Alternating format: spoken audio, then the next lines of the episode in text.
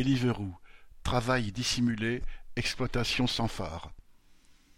Le 8 mars, le procès pour travail dissimulé de la plateforme de livraison de repas Deliveroo et de trois de ses ex-dirigeants s'est ouvert à Paris.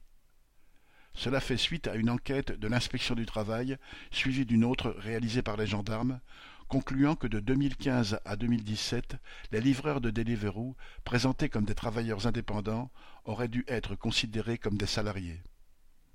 Deliveroo, qui employait à l'époque 2000 auto-entrepreneurs ou prétendus tels, selon l'entreprise, a ainsi employé des livreurs sans congés payés, sans couverture santé, sans droits au chômage et a grugé l'URSSAF de près de 6,5 millions d'euros de cotisations.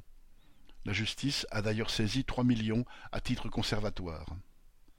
Les dirigeants de l'entreprise protestent en disant que, depuis plusieurs années, leurs méthodes ont changé, que les coursiers ne peuvent plus être mis à l'amende en cas de retard, qu'ils peuvent choisir leurs courses, se connecter ou pas, porter la tenue de leur choix, qu'ils bénéficient d'une liberté et d'une flexibilité guillemets, conformes à la manière dont ils nous disent qu'ils aiment exercer leur métier.